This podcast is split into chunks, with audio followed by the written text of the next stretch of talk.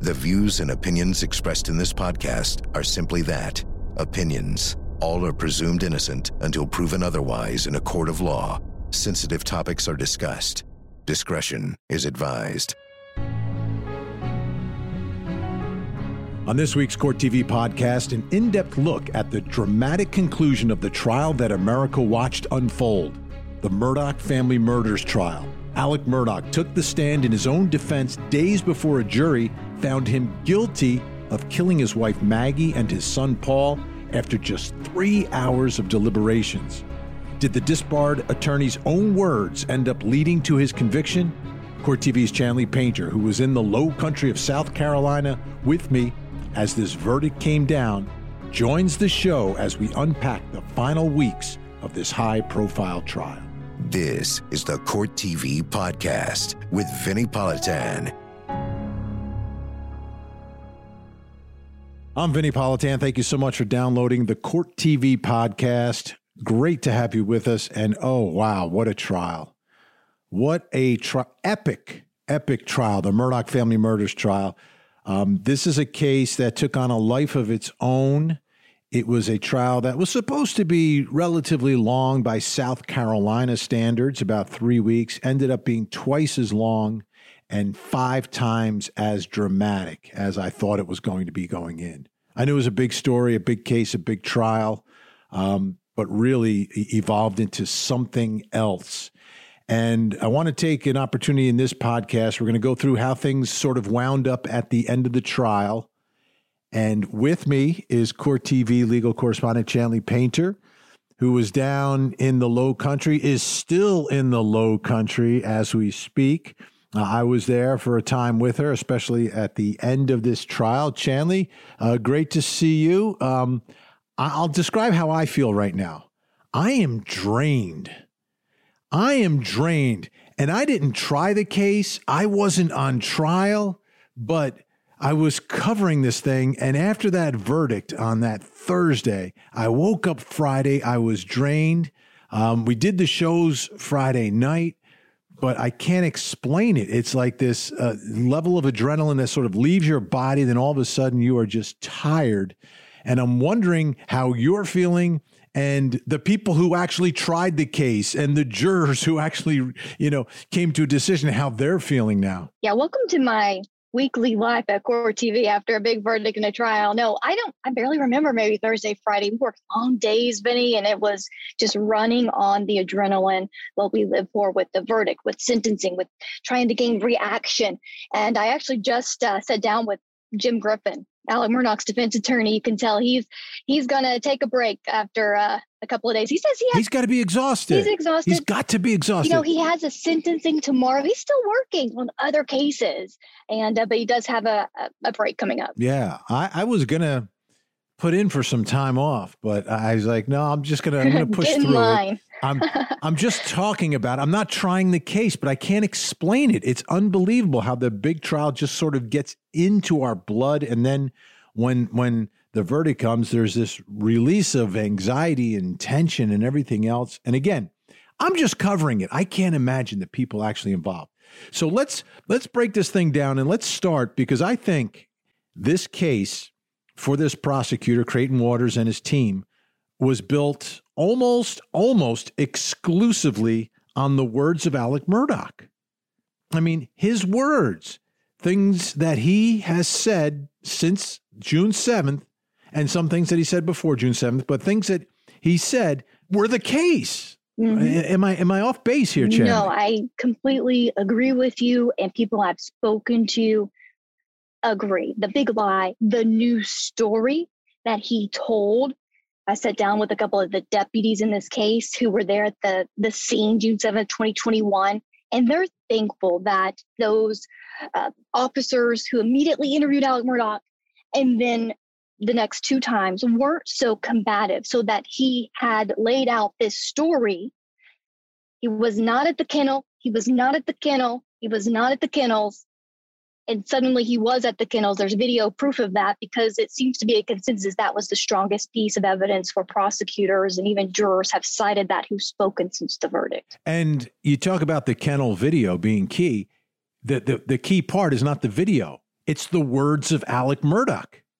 Come here, Bubba. Yep. Bubba, come here, Bubba. Calling the dog. It's his voice, his words that undermine his alibi, change the case completely, and demonstrate to the jury firsthand that this guy is a liar. He's a liar about the most important fact of this case, which is where were you when your wife and son were murdered? That's what he lied about. Unbelievable. So let's get to the testimony of Alex Murdaugh, because that's something else that obviously the jury uh, took a look at and did not believe. Um, and, and, and I can say they didn't believe him because he did say this. Take a listen. On June seventh, twenty twenty-one, did you take this gun or any gun like it and shoot your son Paul in the chest in the feed room at your property off Moselle Road? No, I did not. Mister Murdaugh, did you take this gun or any gun like it and blow your son's brains out on June seventh or any day or any time? No, I did not. Mister Murdaugh, did you take a three hundred blackout, such as this, and fire it into your wife Maggie's leg, torso, or any part of her body? No. I did not. Did you shoot a three hundred blackout into her head, causing her death? Mister Griffin, I didn't shoot my wife or my son anytime. They didn't believe it.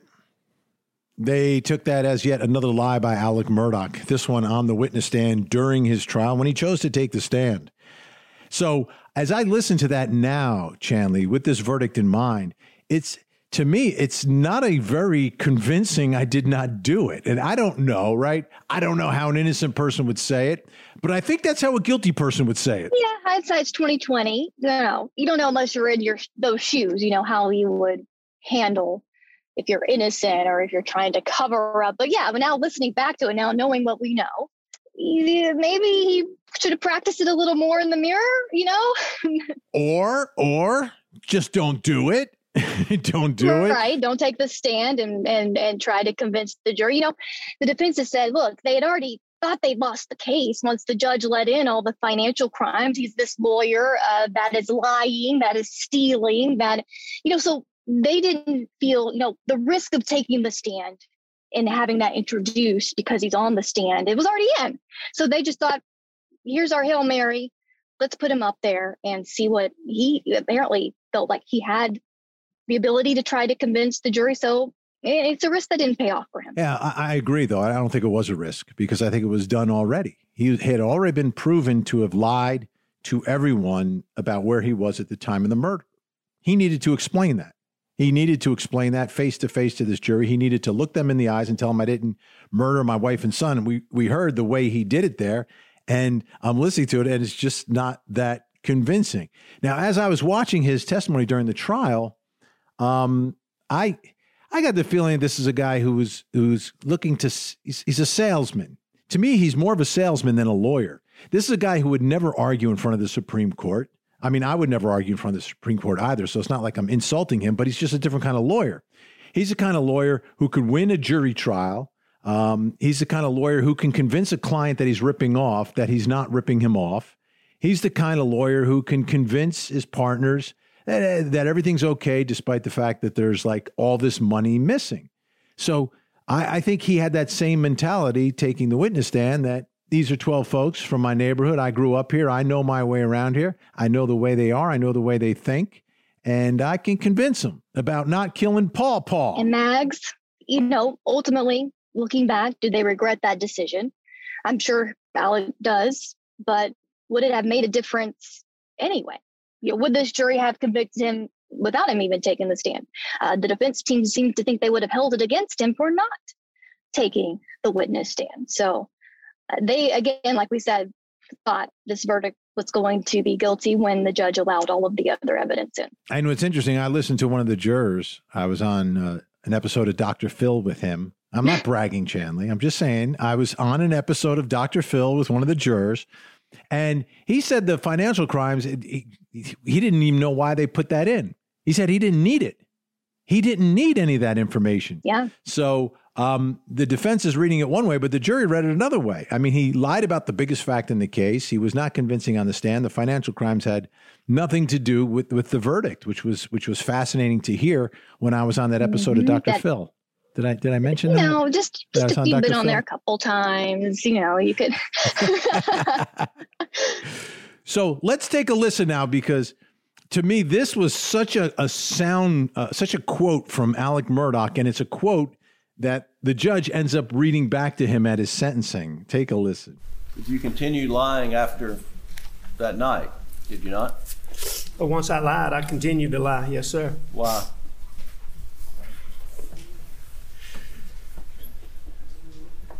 You know, oh, what a tangled web we weave. But once I told a lie, I mean, I told my family, I, I had to keep lying. What, what is, how is that going to help him? How does he, how in his mind, at that moment, I think he was melting. Like, like what a tangled web we weave is my defense. Yeah. Yeah. I mean, what else do you say to try to explain that? Yes, you're a liar. You lied, but I'm not lying now. Believe me now. It's now, I wouldn't use the I wouldn't use the tangled web. No, because we're still Zoom is still weaving the web, right, of lies. And the judge even used, like you said, used that uh, in the sentencing. Of all the things he said on the stand, that's what the judge referred back to. And I, I remember it too. We did it. We we created a segment out of it using his words and then following it up with all of his lies and then finishing up with uh, the judge repeating his his words to him. Unbelievable. Um, well, here he is uh, addressing these financial crimes that we've talked about, uh, because there is a lot of them and he's facing a lot of charges. Even my dog, I don't know if you can hear my dog. My dog in the background is angry about all these lies. Let's take a listen. All right, I'm just looking at the date of a check. So that's mm-hmm. December twentieth, so that goes, uh, two thousand eleven. So that gives us a ballpark. So that's twelve years ago. For me to sit here and tell you specifically that I remember sitting down and talking with Natasha Thomas, I, I can't tell you that. But what I can tell you, and mm-hmm. I can tell you that I didn't do right by Natasha Thomas. I took money from Natasha Thomas that didn't belong to me, and I was wrong for doing that. And I admit that. All right. And I know, Mister Murdaugh, that you would like for it just to be as simple as that, just to say, yes, ladies and gentlemen, I stole money, and have that be the end of it. But in every single one of these cases... Objection to the comment, Your Honor. You just justified that you would like to just admit that... And make this quick, correct? Isn't that what you said? Isn't that what you implied? No, sir, Mister Waters. You have charged me with murdering my wife and my son, and I've sat here for all these weeks listening to all this financial stuff that I did wrong, that I'm embarrassed by. I'm happy to talk to you about as much of that as you want to talk about. I'm required to talk about it as much as you want to talk about it. But the fact is, is I cannot specifically remember sitting down. The details that you're asking me for, I, I can't tell you. But what I can tell you is that in all these financial situations, I stole money that was not my money. Mm-hmm. I misled people that I shouldn't have misled, and I did wrong. Right. I can tell you that. And and this sort of refrain was repeated many, many times during the course of his cross-examination. And at the end of the day, he's he's trying to admit it, and he's trying to he's almost trying to spin it in his favor that, hey, I'm a stand-up guy. When I do something wrong, I admit it. Mm. I admit it, but not until you get caught. Right. And, and he, it was interesting how he tried to justify the stealing in his own mind. And it's almost as if that's what he was doing on the witness stand, too, still trying to justify what he did, apologize, admit to what he did, play it down. It's it's it was an almost insurmountable hurdle for the defense to overcome. You know what's interesting, and I just thought about this, um, for Alex Murdaugh in a courtroom, because he's a civil plaintiff's attorney. So he's usually on the side that I would equate with the prosecution, where he has, he's representing someone who's sympathetic. So when he when he makes these arguments and these pleas to the jury, he's got something to back it up. In this case, he has nothing to back it up. There's nothing, no reason to feel any sympathy for anything on his side of the case. So I think um, he's in a much different position as a defendant in this courtroom speaking directly to the jury than he ever was as a civil attorney. Because as a civil attorney, you're kind of like the good guy. You're fighting the man, and you're and you're trying to to um, you know, get to the truth and help someone who's been harmed. Right. Much different situation here. Much different situation, uncharted territory for him. And remember, the prosecution tried to take that. Uh, the fact that he was a plaintiff's attorney and that he was the closer, that he could go in in front of a civil jury, that he could make this emotional plea and just shed tear, like on, you know, like an actor, like shed a tear on, on cue. That was what the prosecution kept bringing up over and over again, trying to insinuate that's what he's doing in front of you now on this witness stand.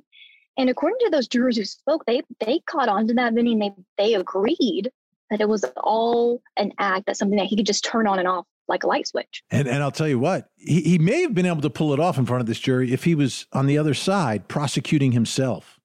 Like if he was the prosecutor and he could have talked about the the brutal murder of Paw Paw and Mags, it would have been a different, different case. And maybe he would have been interpreted a little bit differently. But he was, yeah, he was a little bit of a fish out of water because he's on the, on the other side of the case uh, here trying to convince this jury, which he did not. Um, Chanley Painter is with us. She's still in the Low Country. When we come back, um, let's talk about the lawyers, the closings, and the verdict.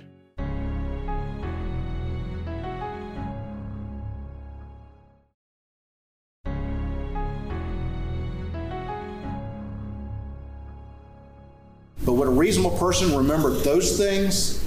Would they not replay in their mind every day the last conversations that they had?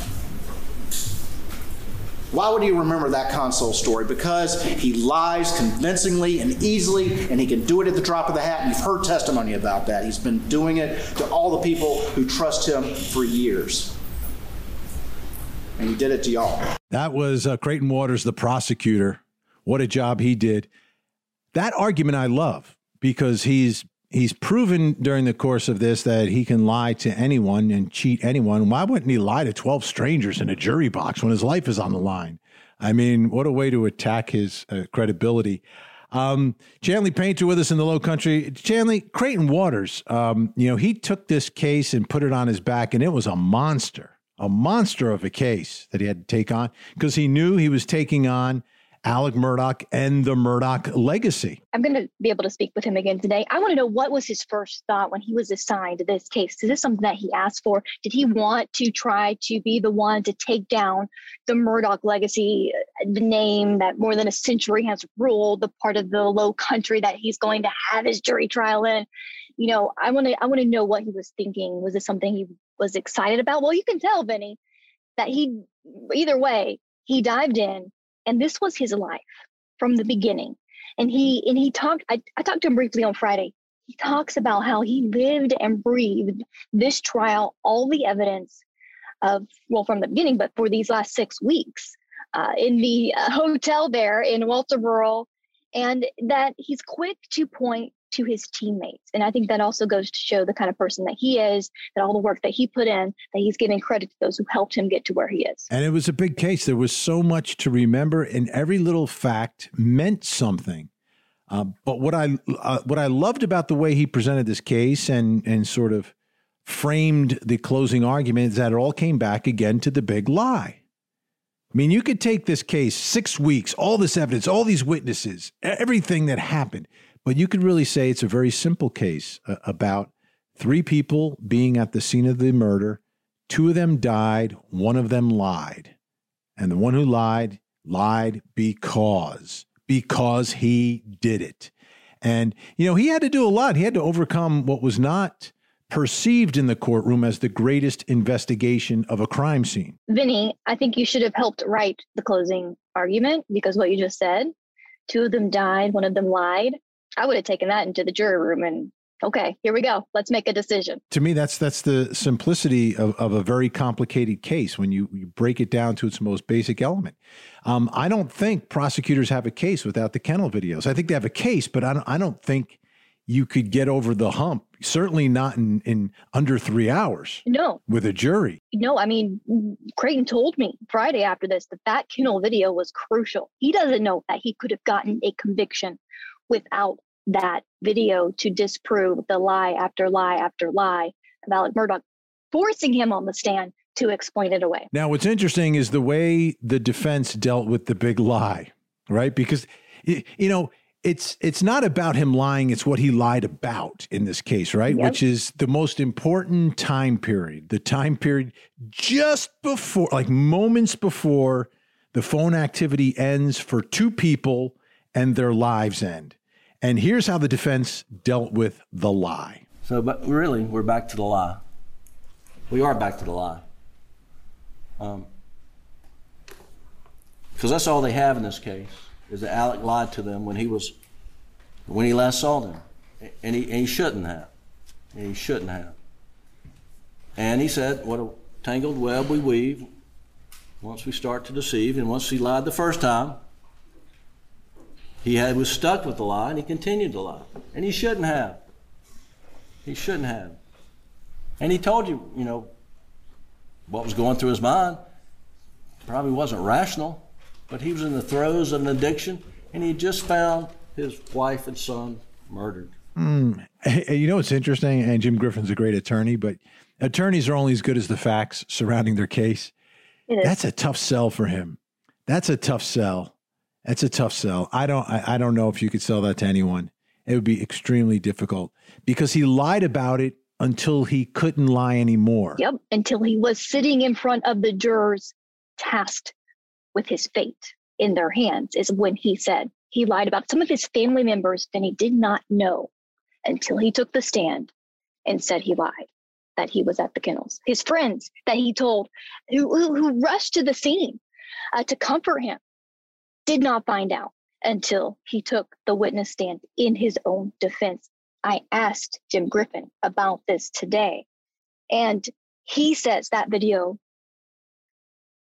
does not show, he says it helps the defense. Vinny, somehow he, the defense says that video helps his client because it doesn't show any anger or fighting or turmoil. It's a normal night. They're, he's calling for the dog. Maggie probably has the water hose, uh, washing out the kennels.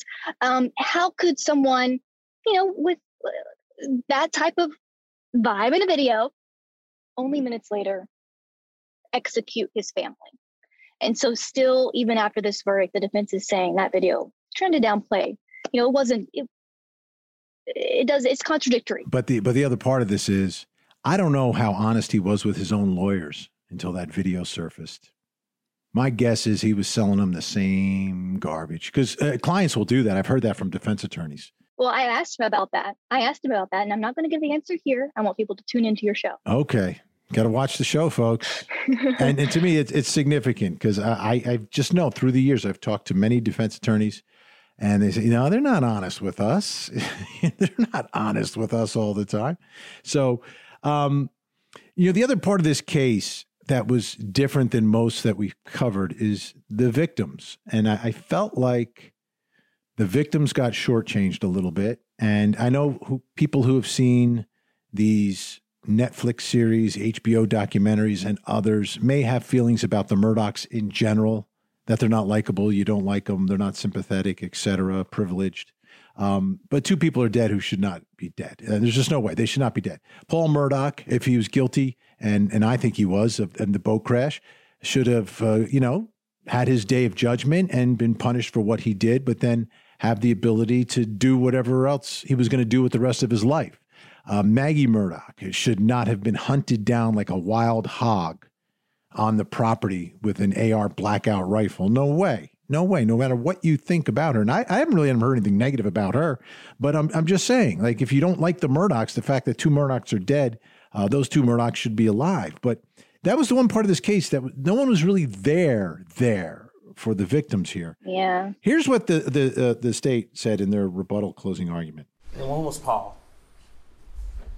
He didn't testify to you up on the stand, but he testified through Doctor Raymond, and he testified through his phone. And Here's so beautiful of evidence. It's so pure. He didn't know he took that video. That's why he said he wasn't down there. And this is beyond all that. We respectfully submit. Paul knew. Dad, I got some insurance. I got some insurance. Not the kind of insurance you've made money off of. An insurance, some clients you gave back and some you didn't. I've got some insurance on you. Fascinating argument. But really, it was Paul recording that video that was never sent to anyone, that remained in his phone for months until it could be retrieved. That was the big piece of evidence. It was the most important piece of evidence, and it was as if Paul was speaking from the grave. He helped solve his murder. Bubba, the dog, he needs, he deserves more credit than he, he helped solve this murder. If he hadn't gone after that chicken. So it's crucial. Uh, and this is, you know, John Metters, you know, listening to his voice. What I get to meet him today. I'm really excited, by the way. Be on the lookout for the interview with uh, John Metters on your show as well. Absolutely. So but yeah, continue, Chanley, because this to me is, is such a big, big part of everything. It really is. Uh, this video, the, that moment, uh, the jurors point to that video as the biggest piece of evidence. Some say, quote, sealed the deal for them in this video.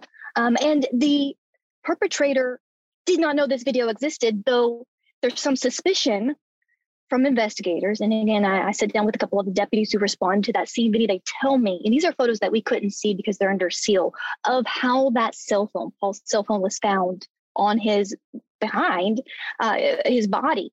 And they say Paul's body was was wet. It had been raining, but it was almost like he was washed with the water hose.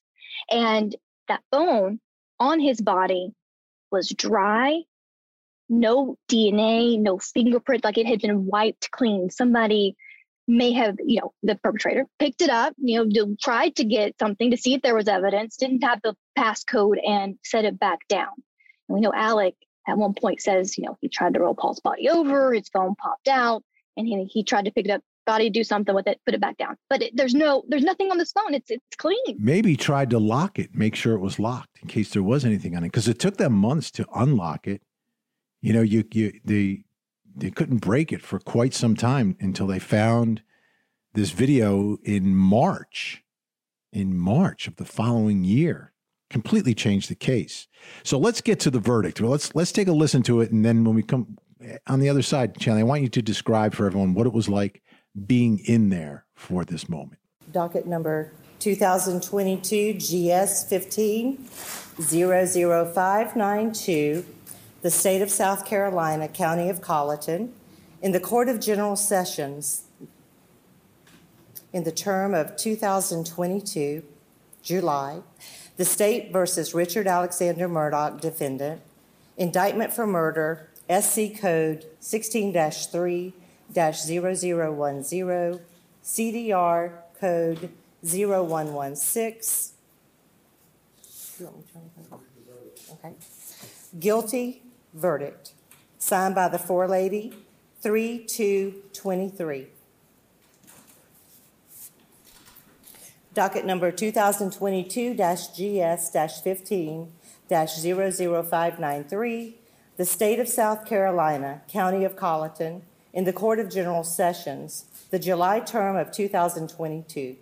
The State versus Richard Alexander Murdaugh, defendant, indictment for murder, S C Code sixteen dash three dash zero zero one zero, C D R Code zero one one six, verdict guilty, signed by the forelady, date three two of twenty-three. All right, Chanley, take us there. Vinny, we sit through a lot of verdicts. This one, everything pretty typical up until a point. This one, eerily silent. The judge warned everyone, don't make a peep. And, and no noise. So all we're hearing, the verdict read.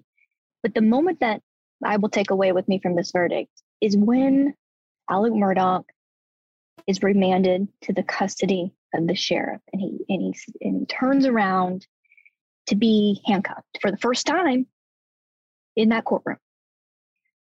And he looks to his son, Buster, who's sitting back there. He mouths, "I love you." And you can then hear the clanking, the clicking of the handcuffs. That's all we hear. And then he's, he turns to walk out in front of the jury who just convicted him. I, I tried to see if he looked up at any of them. From what I could tell, he looked down, didn't try to make eye contact with that jury. But that moment sent chills down my spine to think what that means for the family, what that means for Buster, who's been there faithful to sit behind his father every single day of the trial, so stoic and strong. I couldn't do that, Vinny. I, I'd be a wreck. Especially the nature of, of everything involved in this case, because it's his mother and, and his brother who were murdered. His father's on trial. His father's now convicted. The, the, the jury has told him, listen, your father murdered your mother and your brother. It's got to be almost impossible for him to find a place to acknowledge that. I mean, he may someday, he may already be there. I don't know. But from what I've seen, most children stuck in the middle the way uh, Buster is in this case, um, usually support the surviving parent, regardless of what the jury says. And he will never be able to touch his dad again. His dad's gone, or in prison for the rest of his life. Basically lost him too. We can talk on the phone with him, but his life will never be the same. Forever change.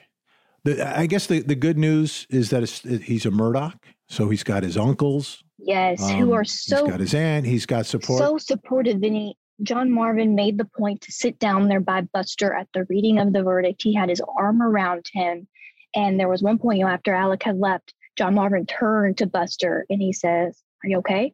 You know, because we can leave, you know, they, they could leave at any moment they wanted to, according to the, the bailiff. Security in charge of the family there. Buster nodded as if he was okay. Meaning they stayed. Wow. Yeah, it's it's a tough road for him. And again, whatever you think of the Murdaughs, at the end of the day, um, two people are dead who should not be dead. And a third, uh, Buster, is now going to live a really, really strange, strange existence. I mean, he was in court every day with his girlfriend slash fiance, Brooklyn.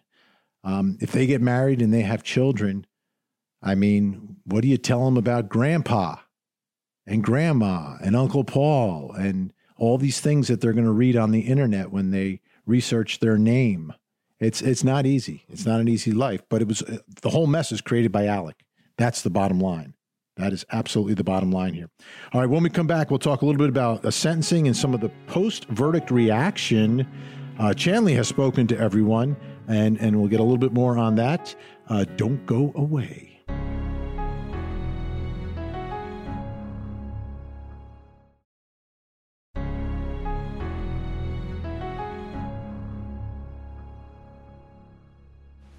Your Honor, um, Mister Griffin and I would have no comment. The defendant would like to address the court, though. Mister Murdaugh. Good morning, Your Honor. I'm innocent. I would never hurt my wife, Maggie, and I would never hurt my son, Paw Paw. Thank you, Your Honor. Thank you.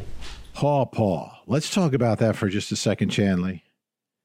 Alec referring to his son, Paul, as Paw Paw. Now, is it Paul Paul or Paw Paw? Like a dog's paw? Do we know if he's saying like Paw Paw or Paul Paul? Well, according to his phone records, Paul's number was stored in his phone as Paul Paul. So he's saying Paul Paul, not Paw Paw. Okay, so it's the Paul, accent. Paul. It sounds like, yeah. It's good. Yep. It's no, Southern I get accent. It. I, I've got a yes. little bit of an accent too, people tell me. I don't know. I don't hear it. Some people say I talk. It comes out sometimes more more times than other, depending on what you're talking about. some, pe- some people say I talk a little different than others. I don't know. I don't know what they're talking about, but let's let's talk about the sentencing day. Now, this was really the first time we've seen Alec Murdaugh in a courtroom not wearing the jacket and the khakis and the nice shirt. He's dressed a little differently. Oh, yeah. First thing I noticed, it was a brown issued jail jumpsuit, typical jailhouse sandals, handcuffs still on him inside the courtroom. Different Alec Murdaugh, and you could read it on his body language too that day. He was, he was done. He's defeated. He yeah. was defeated. He he couldn't sell it. He couldn't sell it. You know, for years he was able to sell to people that he didn't have a drug problem, that he was an honest lawyer, that he wasn't cheating them. Uh, but in the end, he couldn't sell them that he did not murder his wife and son. Let's take a listen to the judge uh, issuing the uh, sentences for Alex Murdaugh, and then we'll talk a little bit about Judge Newman, who really one of the breakout stars of this whole thing. In the murder of your wife, Maggie Murdaugh, I sentence you for a term of the rest of your natural life. For the murder of Paul Murdaugh, whom you probably loved so much, I sentence you to prison for murdering him for the rest of your natural life. Those sentences will run consecutive. So consecutive, that means he's he's more than done, more than done. Yeah, he's got his appeal, yada, yada, yada. Every criminal defendant has their appeal. So Chanley, the thing about Judge Newman was we've covered all different types of trials with different judges, with different personalities. Some are gregarious, some are angry. Um, but I've never seen one as respected and as soft-spoken, that combination, that he never has to raise his voice to command the attention and respect of everyone inside that courtroom. Vinny, I've been a fan of Judge Newman since the Nathaniel Rowland trial we covered. I'm so impressed with him then. And yes, he has a way about him, maybe soft-spoken, but he's effective. And people listen, and they stop to listen to him. And uh, just, you know, he has this quiet confidence about him as well, in his body language. And so he's about to retire. Uh, we're, we're sad that he's uh, he's not going to be on the bench much longer, but uh, he's had a great, great career. Great career, and finishes with a with a big one. Um, so steady, so um, down the middle. I mean, obviously the defense is going to say we didn't get some rulings, but you know the rulings were going both ways. But then doors were opened. Yeah. Doors were opened by the defense during the case. You know. Um, yeah, and I just love the way he would say, you know, he would let the lawyers be lawyers. He would let the witnesses testify, but if he needed to stop things, he knew how to stop it. And he had that great rapport with the jury, which I think is another reason why they're able to reach a verdict and perhaps reach a verdict so quickly, because of the instructions that were so clear from Judge Newman. So um, speaking of, of, of prosecuting uh, and prosecutors, let's take a listen to um, Creighton Waters here talking about his cross-examination technique for Alex Murdaugh. I think the second that they put in a defense exhibit, I knew that was going to happen, but I also knew who this individual was. He had been able to talk his way out of trouble. He had been able to avoid accountability all his life. Uh, he... Um, It was very clear that he felt like this is his community and his people, and he was going to be able to look them in the eye and convince them of this story. But here's the difference here, and this is why I did the cross-examination the way I did. I wanted to get him talking. Hmm. I wanted him to run his mouth as long as he could. I had pauses on right. purpose because he couldn't stand it. He would start talking on his own. That's not a typical cross-examination, but this is a different draw. I, I started out constructive and then went destructive. I wanted him to talk because I knew that he would look that jury in the eye and be so convincing and compelling, and then he was going to talk on cross-examination and they were going to realize he could lie to me too, and I think that's what happened. It's genius. It's genius by Creighton Waters, and, and it absolutely worked. Um, and just so for folks at, at home not familiar with what he's talking about, typical cross-examination, typical cross-examination is like, if you ever watched the old show Perry Mason, and every question would be, isn't it true, blah, blah, blah, isn't it true, blah, blah, blah, isn't it? Those are leading questions where the question itself um, infers an answer, and, and it doesn't even matter what the answer is. It's kind of like the lawyer, you know, testifying, and just in such a rapid fire kind of way. Creighton Waters went the opposite way, Chanley. He did, and there was some speculation, oh, what is he doing? You know, we shouldn't let Alex talk, object, you know, control the witness as we're trained to do when we cross-examine someone. But it was all strategic, and uh, he knew what he was doing. The jury knew what he was doing because jurors have spoken since, and they they they got it.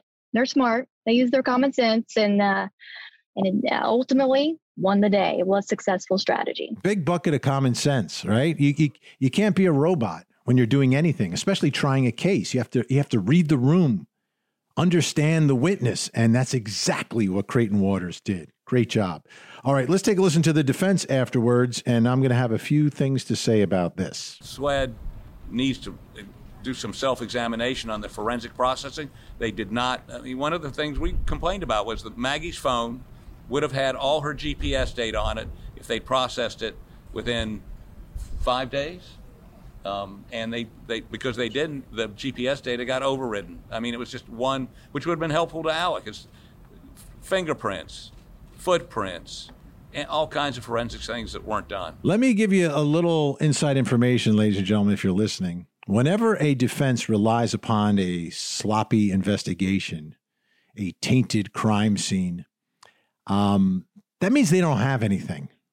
That means they don't have anything. They don't have any evidence themselves that points in any other direction.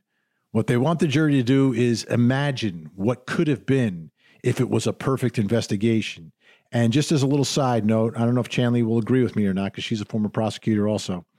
I never heard a defense attorney get up in court and say, you know what? Investigators did a great job at the crime scene. They really did a great job. So basically what they're saying is that The, the defense bar as a general, like every criminal defense attorney from coast to coast, no investigation is ever done well, especially when it results in the arrest of their client. Right. Of course not, Vinny. Otherwise, my client wouldn't have been arrested. You would have got the right person responsible if the investigation had been done properly.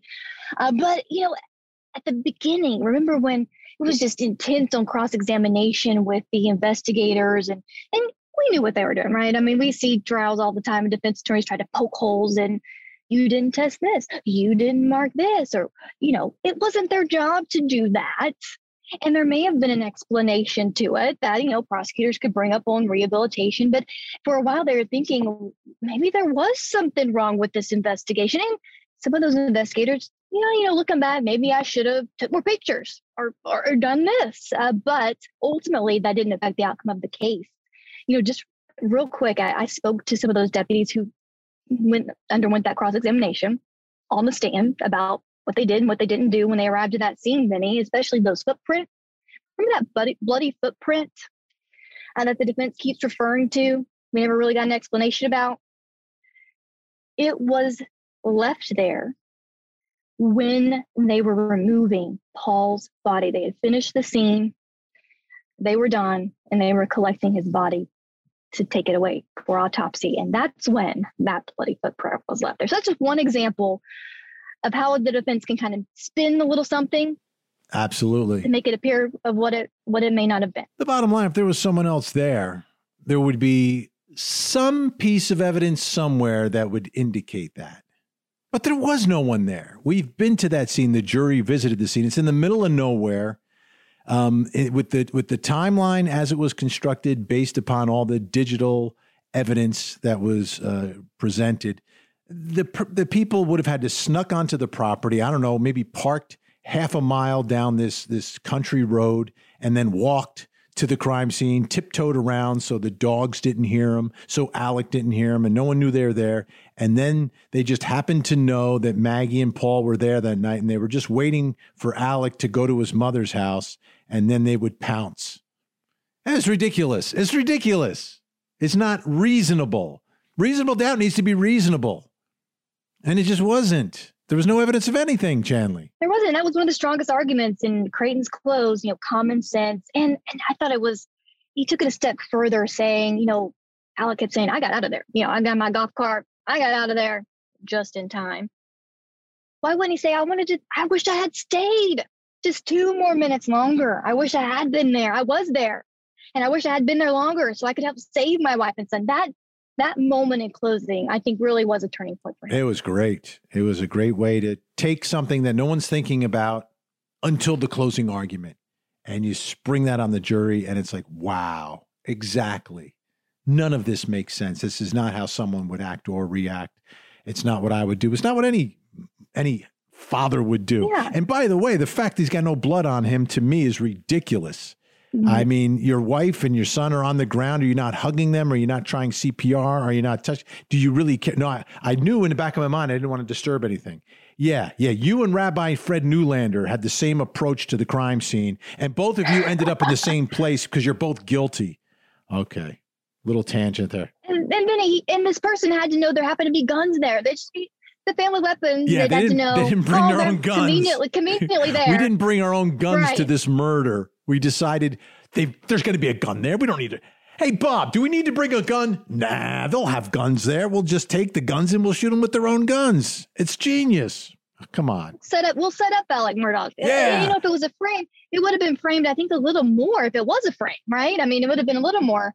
Oh, yeah, yeah. Evidence pointing to him. I don't know. Yeah. The more yeah. you think about it, yeah. You, and, and that's what I would implore all of you listening. If you end up on a jury, what, whichever way it goes, I don't care. But don't be afraid to use your common sense because you're allowed to. And they did in this case. Chanley Painter, please take a bow. Amazing job. I'm not talking about just this podcast. I'm talking about her coverage of this story from the beginning. Not just the trial. She was in the Low Country when this, right after this first happened, she was on the ground uh, reporting for us and then uh, is continuing to do that. Um, she now has has purchased a home, and she's almost finished her mort- she's almost finished paying off the house that she owns now in the Low Country. She's been, been there, there so, so long. long. Exactly. Chanley, thanks so much. Thanks so much. Thank you, Vinny. All right, folks. Thank you for downloading and listening to the Court T V podcast. Check the show notes for links to a lot of the moments from the trial and and uh, other pieces of information that can help you with this story. Um, if you want the best in uh, true crime night after night, please watch my program every night from eight to ten on Court T V. In the meantime, thank you so much for listening. Have a great week. And as always, please don't forget to hug the kids. This podcast is a production of Court T V. Go to court t v dot com for more content, trials on demand, and to find out how to watch Court T V in your area.